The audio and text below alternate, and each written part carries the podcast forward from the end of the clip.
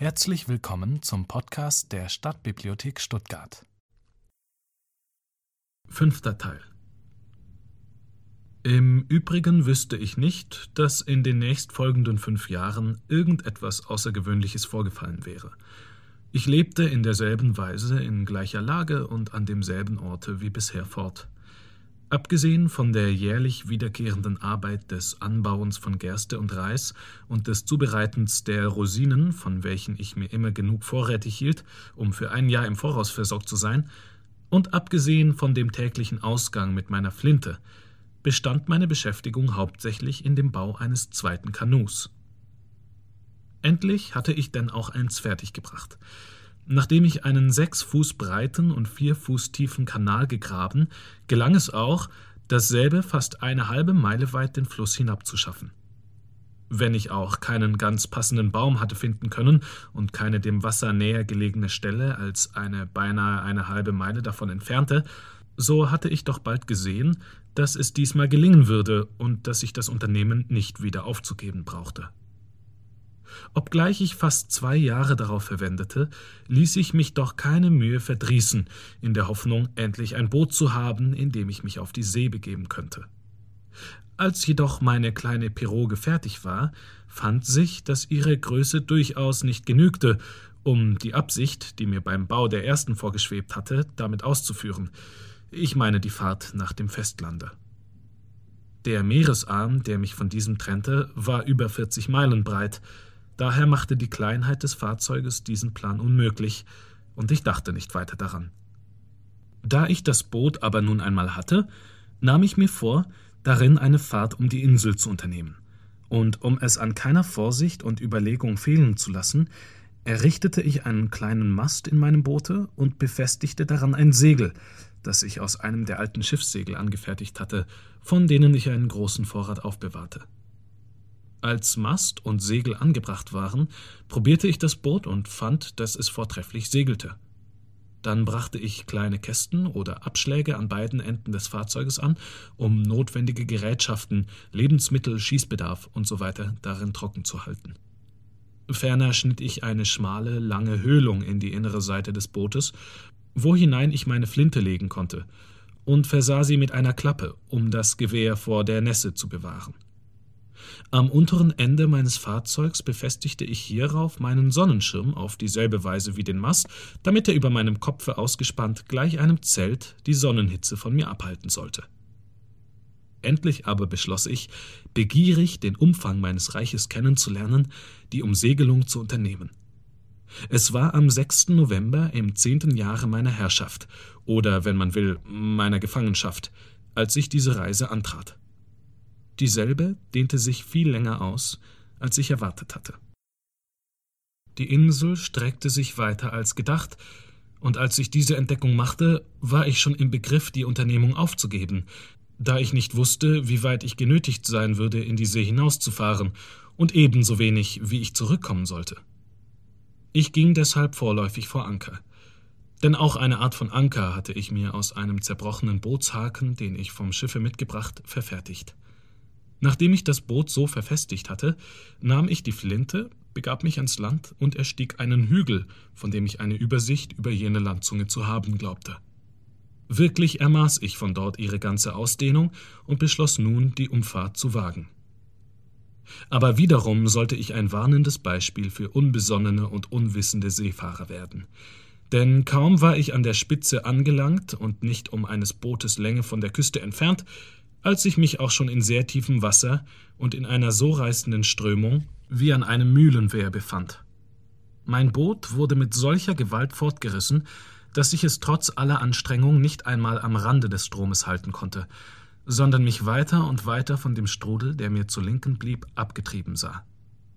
Kein Wind kam mir zu Hilfe, und mit meinem Rudern konnte ich so gut als nichts ausrichten.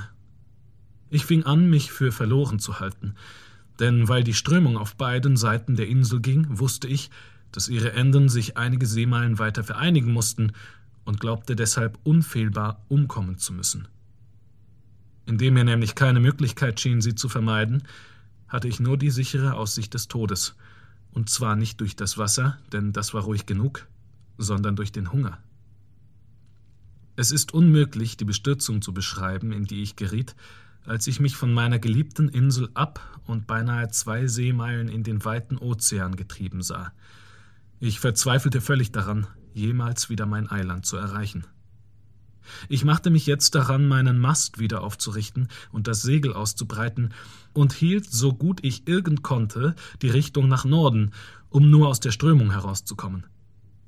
Kaum hatte ich Segel und Mast in Ordnung, und kaum fing das Boot an, langsam dahin zu gleiten, als ich an der Klarheit des Wassers bemerkte, dass eine Veränderung der Wetterverhältnisse bevorstand. Der Wind begann stärker zu wehen, und ich breitete fröhlich meine Segel gegen ihn aus und lief vor der Brise dahin, von dem starken Strom getragen. Der Strudel brachte mich noch ungefähr eine Seemeile auf meinem Rückwege weiter, direkt nach der Insel hin, jedoch etwa zwei Meilen nördlich von der Strömung, die mich vorher abgetrieben hatte, so dass, als ich mich der Insel näherte, die nördliche Küste derselben vor mir lag. Das heißt, das andere, dem, von welchem ich herkam, entgegengesetzte Inselende. Ich legte etwas mehr als eine Seemeile mit Hilfe des Strudels zurück und bemerkte dann, dass er aufhörte und mir nicht weiter dienen konnte. Da sich aber ein frischer Wind erhoben hatte, segelte ich über den Strudel weg auf Nordwest haltend und kam in Zeit von einer Stunde der Insel bis auf etwa eine Meile nahe, wo ich nun im ruhigen Wasser sehr bald landen konnte. Am Ufer angekommen, fiel ich auf die Knie nieder und dankte Gott für meine Errettung, nun gab ich jeden Gedanken an ein Entrinnen in meinem Boote auf. Ich beschloss, in westlicher Richtung an der Küste entlang zu fahren und zu sehen, ob ich nicht irgendwo eine Bucht finde, wo ich meine Piroge in Sicherheit ankern und von wo ich sie später wieder abholen könnte. Nach einer Fahrt von ungefähr drei Meilen kam ich dann auch an eine vorzügliche Einfahrt weiter ins Land hinein. Dort bildete sie einen sehr bequemen Hafen, und mein Boot lag darin wie in einem eigens zu diesem Zwecke gebauten Dock. Nachdem ich angelegt und mein Fahrzeug ganz sicher befestigt hatte, ging ich ans Land, um mich umzusehen und auszuspähen, wo ich mich befände. Hier bemerkte ich bald, dass ich nur ganz wenig über die Gegend hinausgelangt war, die ich schon früher bei Gelegenheit meiner Fußreise nach dieser Küste berührt hatte. Daher nahm ich weiter nichts aus meinem Boote mit als die Flinte und den Sonnenschirm denn es war furchtbar heiß, und trat meine Wanderung an. Am Abend erreichte ich meine alte Hütte, wo ich alles so vorfand, wie ich es verlassen. Nachdem ich über den Zaun gestiegen, legte ich mich in den Schatten nieder, um meine müden Glieder auszuruhen, und schlief ein. Jetzt hatte ich für eine Zeit lang genug vom Seefahren. Die Gefahr, in der ich geschwebt, gab mir für viele Tage Stoff zum stillen Nachdenken. Ich führte fast ein Jahr lang ein sehr stilles, zurückgezogenes Leben. In meinem Gemüte war ich nun ganz mit meiner Lage ausgesöhnt und vollkommen gewillt, mich allen Anordnungen der Vorsehung ruhig zu fügen. Ich fühlte mich wirklich in jeder Hinsicht ganz glücklich, wobei ich jedoch das Gefühl der Einsamkeit nicht in Anschlag bringe. Mit der Zeit bemerkte ich leider, dass mein Schießpulver bedeutend abnahm. Dies war ein unersetzlicher Mangel, deshalb überlegte ich, was ich anfangen sollte, wenn ich gar kein Pulver mehr hätte, auf welche Weise insbesondere ich dann Ziegen erlegen sollte. Ich hatte, wie bereits erzählt, im dritten Jahre meines hiesigen Aufenthalts eine junge Geiß gefangen und aufgezogen. Meine Hoffnung, einen Bock dazu zu bekommen, hatte sich nicht erfüllt, und nachgerade war aus meinem Zicklein eine alte Ziege geworden – ich hatte es nicht über mein Herz bringen können, sie zu schlachten, bis sie zuletzt an Altersschwäche gestorben war. Da beschloss ich endlich, den Fang in Gruben zu versuchen. Ich legte mehrere tiefe Löcher an, und zwar an solchen Stellen, wo, wie ich beobachtet hatte, die Ziegen zu grasen pflegten, stellte darüber selbst verfertigte Hürden auf und beschwerte diese. Nun streute ich zuerst mehrmals Gerste und getrocknete Reiskörner aus ohne die Falle anzubringen. Bald bemerkte ich auch an deutlichen Fußspuren, dass die Ziegen hineingegangen waren und das Korn gefressen hatten. Hierauf stellte ich in einer Nacht drei Fallen aus, die ich indessen am Morgen alle unversehrt vorfand, trotzdem das Korn daraus verschwunden war. Das entmutigte mich sehr, Aber nachdem ich die Fallen verbessert, fand ich zuletzt, um die weiteren Einzelheiten zu übergehen, als ich eines Morgens ausging, um nach meiner Vorrichtung zu sehen, in einer derselben einen alten großen Ziegenbock und in einer anderen drei junge Ziegen, eine männliche und zwei weibliche. Es dauerte eine geraume Zeit, ehe sie fressen wollten, aber durch einige zarte Körner, die ich ihnen hinstreute, ließen sie sich anlocken und fingen an, zutraulich zu werden. Ich sah jetzt ein, dass, wenn ich mich für den Fall, dass mein Schießbedarf aufgebraucht sei, mit Ziegenfleisch versorgen wollte, das einzige Mittel sein würde, einige Ziegen aufzuziehen und zu zähmen und sie mit der Zeit wie eine Herde Schafe auf meine Hofe zu halten. Ich pflanzte eine Hecke als Umzäumung, um meine Herde von den wilden Tieren abzugrenzen, und hielt und fütterte die Ziegen darin. Meine Einrichtung erfüllte ihren Zweck vollständig, und in etwa anderthalb Jahren hatte ich eine Herde von zwölf Ziegen, einschließlich der Lämmer. Nach weiteren zwei Jahren waren es 43 geworden, abgesehen von denen, die ich während dieser Zeit getötet und zu meiner Nahrung verwendet hatte. Nach und nach legte ich fünf solcher eingezäunter Weideplätze an, in denen ich kleine Abteilungen anbrachte, um die Tiere, die ich gerade gebrauchen wollte, hineinzutreiben. Die einzelnen Plätze brachte ich durch Gittertüren miteinander in Verbindung. Jetzt konnte ich nicht nur Ziegenfleisch, so viel ich immer essen mochte, haben, sondern obendrein Milch, und das war etwas, was ich im Anfange nicht einmal für möglich gehalten hatte. Daher gewährte es mir eine umso angenehmere Überraschung. Welch ein reicher Tisch war hier in der Wüste für mich gedeckt, wo ich anfangs nichts als den Hungertod vor mir gesehen hatte. Eine sonderbare Unruhe trieb mich dagegen immerfort nach der Spitze der Insel, wo ich, wie erwähnt, bei meinem letzten Ausfluge auf den Hügel gestiegen war, um die Küste und den Lauf der Strömung zu übersehen. Das Verlangen, wieder dort zu sein, nahm alle Tage zu, bis ich endlich beschloss, die Reise dahin zu Lande zu machen, und zwar immer der Küste entlang. So begab ich mich denn abermals auf die Wanderschaft. Hätte mich auf dieser irgendein Landsmann von mir sehen können, er würde sich entweder vor mir entsetzt oder ein großes Gelächter aufgeschlagen haben. Wenn ich zuweilen stillstand und mich selbst betrachtete, so konnte ich nicht umhin, bei dem Gedanken zu lächeln, wie es wäre, wenn ich in einem solchen Aufzuge und in solchem Kostüm durch Yorkshire reisen wollte. Man stelle sich meine Erscheinung folgendermaßen vor. Auf dem Kopfe trug ich eine hohe, große, unförmliche Mütze von Ziegenfell mit einer hinten lang herunterhängenden Krampe. Diese sollte sowohl die Sonne abhalten, als auch den Regen verhindern, mir hinten in den Nacken zu laufen. Ferner hatte ich eine kurze Jacke von Ziegenfell an, deren Schoß etwa bis über die Hüfte herabfiel, und dazu ein paar Kniehosen von demselben Stoffe. Diese letzteren waren aus der Haut eines alten Bocks gemacht, und die Haare hingen auf beiden Seiten herab, so dass meine Beinkleider wie lange Hosen bis über die Waden herunterreichten. Schuhe und Strümpfe besaß ich nicht, aber ich hatte mir dafür ein paar Dinge gemacht, die ich kaum zu benamen weiß, es war eine Art von Stulpstiefeln, die hoch hinaufgingen und an den Seiten zugeschnürt waren, gleich Gamaschen. Übrigens hatten sie eine sehr unzivilisierte Form, wie überhaupt alle meine Kleidungsstücke höchst primitiv waren. Außerdem trug ich einen breiten Gürtel von getrockneter Ziegenhaut, den ich anstatt einer Schnalle mit zwei Riemen aus demselben Stoffe befestigte. Daran hing in einer Art von Gehänge, anstelle eines Schwertes oder Dolches, auf meiner einen Seite eine kleine Säge und auf der anderen eine Hacke. Ein zweiter Lederriemen, etwas schmaler als der Gürtel, aber in derselben Art befestigt, hing mir über die Schulter, und daran unter dem linken Arm trug ich zwei Beutel, gleichfalls aus Ziegenfällen verfertigt, von denen der eine Pulver, der andere Kugeln und Schrot enthielt.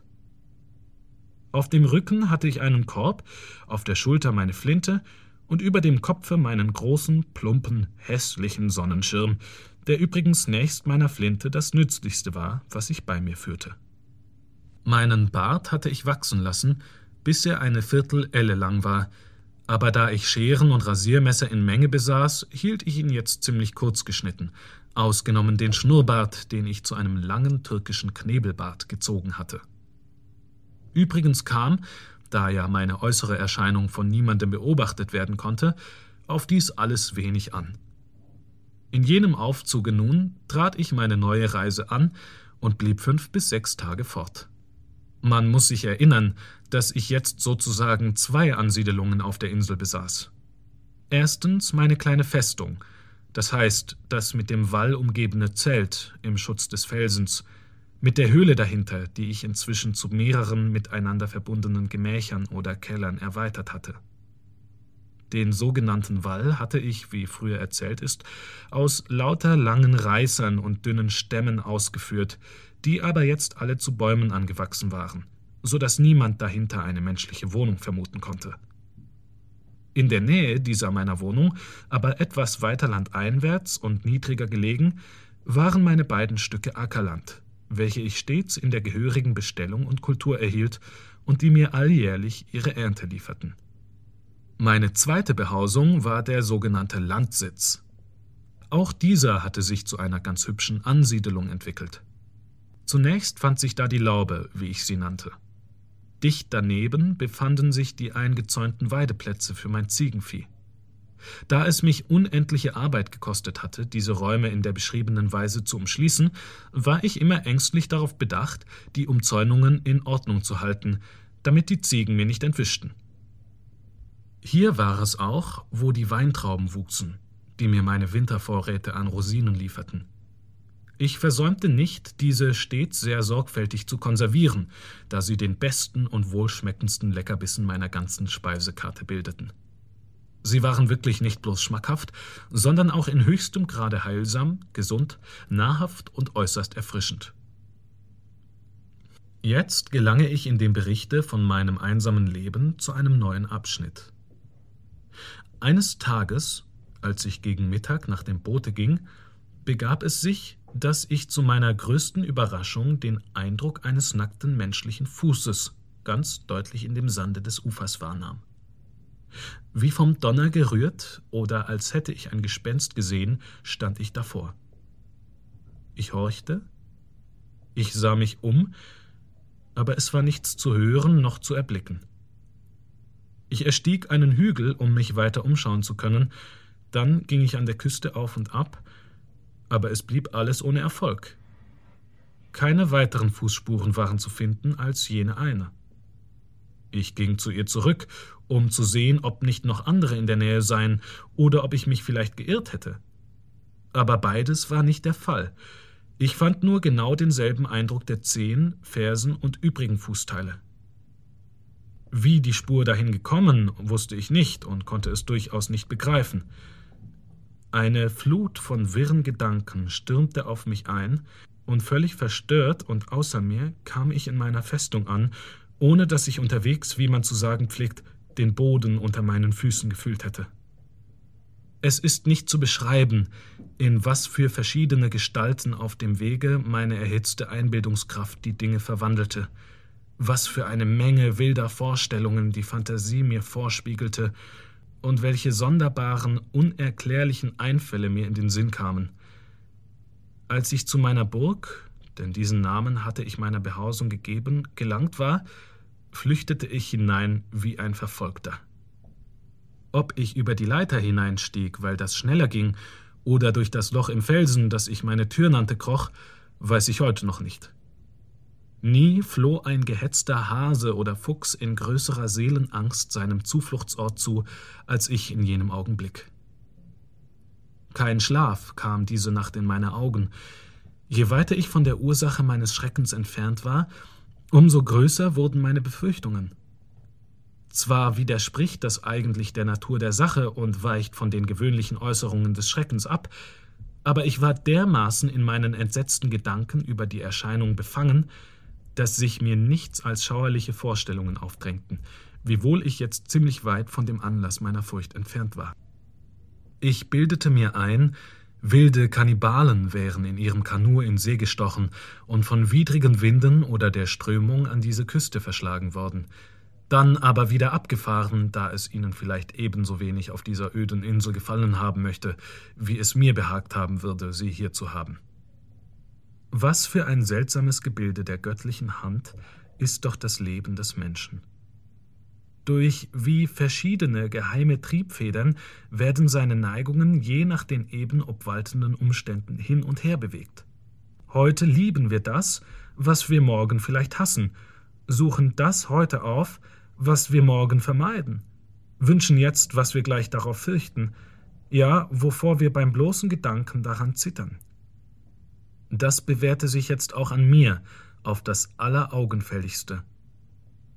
Denn ich, dessen einziger Kummer darin bestanden hatte, dass ich aus der menschlichen Gesellschaft ausgestoßen und verurteilt schien, einsam und allein, nur umgeben von dem unermesslichen Ozean zu leben, abgeschnitten von allem Verkehr und verdammt in einem sozusagen stummen Dasein zu existieren, als hätte der Himmel mich nicht für würdig gehalten, zu den Lebenden gezählt zu werden oder unter seinen übrigen Geschöpfen zu wandeln, ich, dem der Anblick eines Wesens meinesgleichen als eine Auferweckung vom Tode zum Leben hätte erscheinen müssen und als der größte Segen, den der Himmel nächst der ewigen Erlösung selbst mehr hätte angedeihen lassen können, ich erzitterte jetzt bei der bloßen Vorstellung, einen Menschen zu sehen, und hätte in die Erde sinken mögen bei der bloßen Vermutung, bei dem stummen Zeichen, dass ein Mensch die Insel betreten hatte.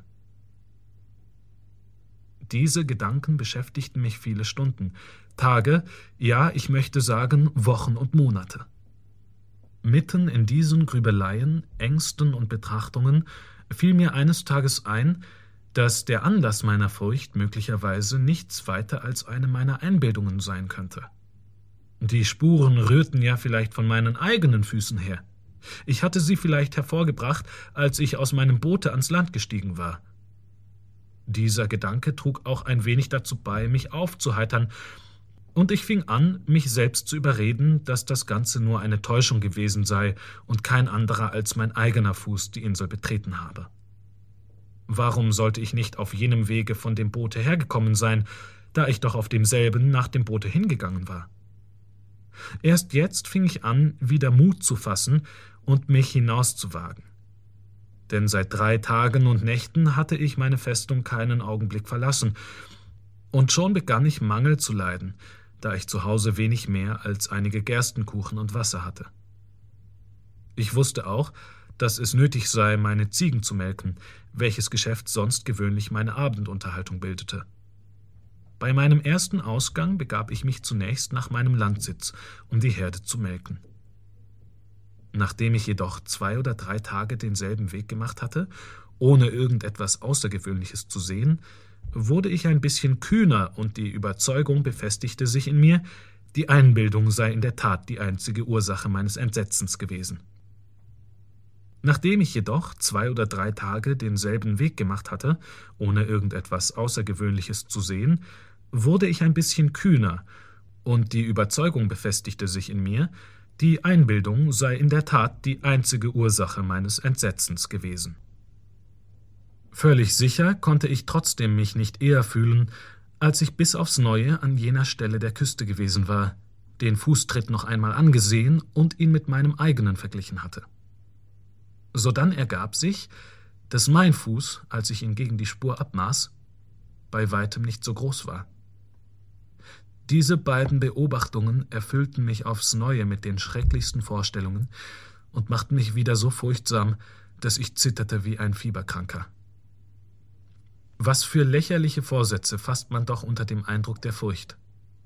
Diese Empfindung raubt dem Menschen alle Verteidigungsmittel, die ihm die Vernunft zu seiner Rettung bieten würde. Das Erste, was ich vornehmen wollte, war, meine Zäune niederzureißen und alles mein zahmes Vieh in die Wälder zu jagen, in der Besorgnis, der Feind möchte es finden und dann vielleicht in der Hoffnung auf gleiche oder ähnliche Beute öfter wiederkommen. Aus demselben Grunde gedachte ich, meine beiden Kornfelder umzugraben und nicht einen Halm darauf zu lassen. Auch meine Hütte und mein Zelt beschloss ich zu zerstören, damit man durchaus keine Spur des Bewohntseins der Insel fände, und niemand versuchen würde, den Bewohnern selbst nachzuforschen. Mit solchen Gedanken beschäftigte ich mich während der ersten Nacht nach meiner Rückkehr, als die Befürchtungen, die mich so überwältigt hatten, mir noch frisch in der Seele lebten und meinen Kopf mit wirren Bildern füllten. So ist die Furcht vor einer Gefahr oft tausendmal schrecklicher als die gegenwärtige Gefahr selbst. Wir tragen viel schwerer an der Last der Angst, als an dem Übel, das uns ängstigt. Die Verwirrung meiner Gedanken hielt mich die ganze Nacht wach. Erst gegen Morgen, durch die Aufregung meiner Gefühle müde gemacht und erschöpft, fiel ich in einen festen Schlaf und erwachte dann in viel ruhigerer Stimmung, als in der ich vorher gewesen war. Ich begann jetzt vernünftig nachzudenken. Nach langer Erwägung kam ich zu dem Schluss, diese so liebliche und fruchtbare Insel, die, wie ich gesehen, nicht weit vom Festlande abliege, könne nicht so durchaus verödet sein, als ich bisher geglaubt habe.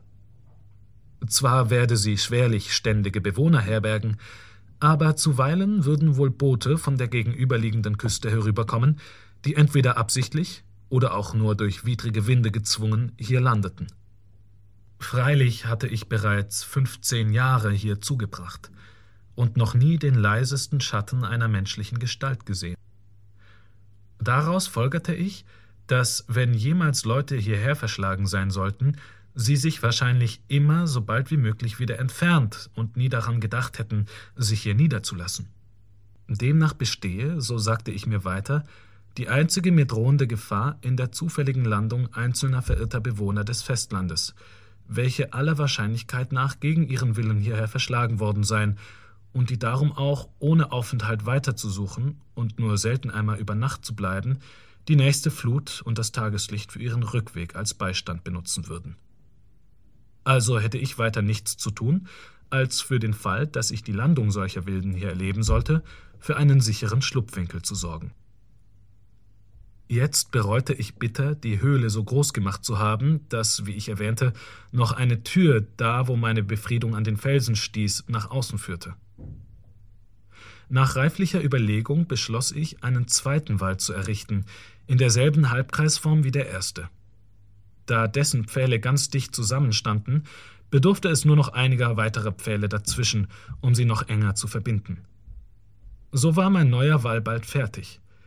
Ich hatte sieben kleine Löcher darin angebracht, ungefähr so groß, dass ich meinen Arm hindurchstecken konnte. Durch jene Löcher steckte ich sodann die sieben vom Schiff mitgebrachten Gewehre und legte sie wie Kanonen auf Lafetten, so dass ich alle sieben Geschütze in Zeit von zwei Minuten abzufeuern vermochte. Es bedurfte übrigens langer Monate, bis diese Arbeit vollendet war, aber ich fühlte mich nicht eher sicher, als bis ich sie zu Ende gebracht hatte.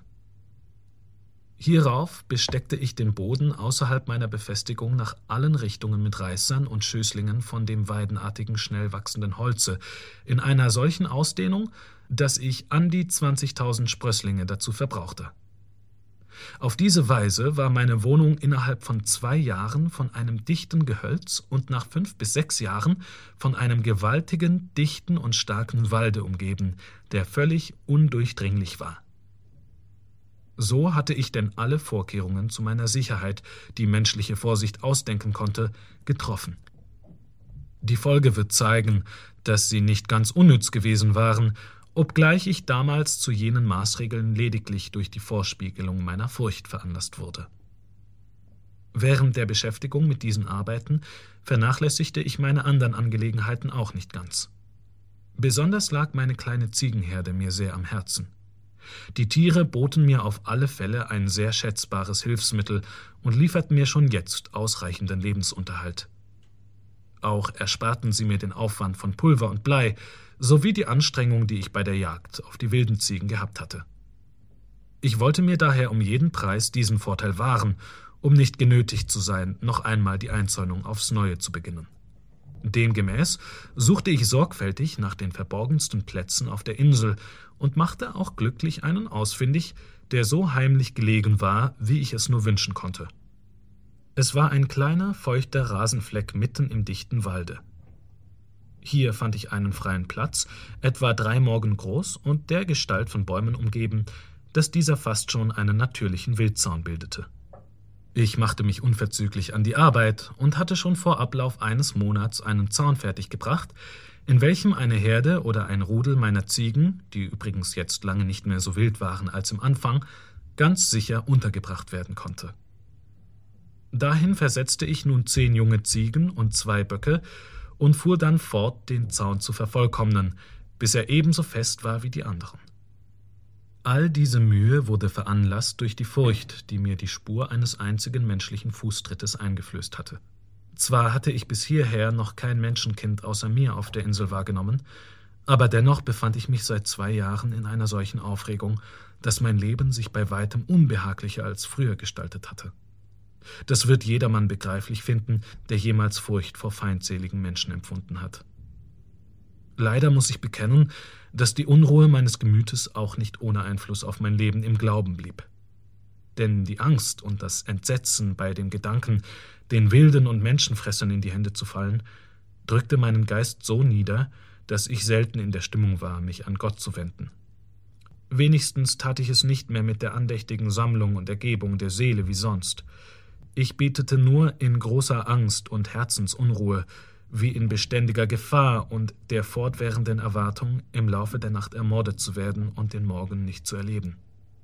Nachdem ich, um hier meine Erzählung wieder aufzunehmen, in der erwähnten Weise einen Teil meines kleinen lebendigen Inventars in Sicherheit gebracht hatte, durchwanderte ich die ganze Insel nach einem zweiten verborgenen Platze, um noch ein anderes Depot gleicher Art anzulegen.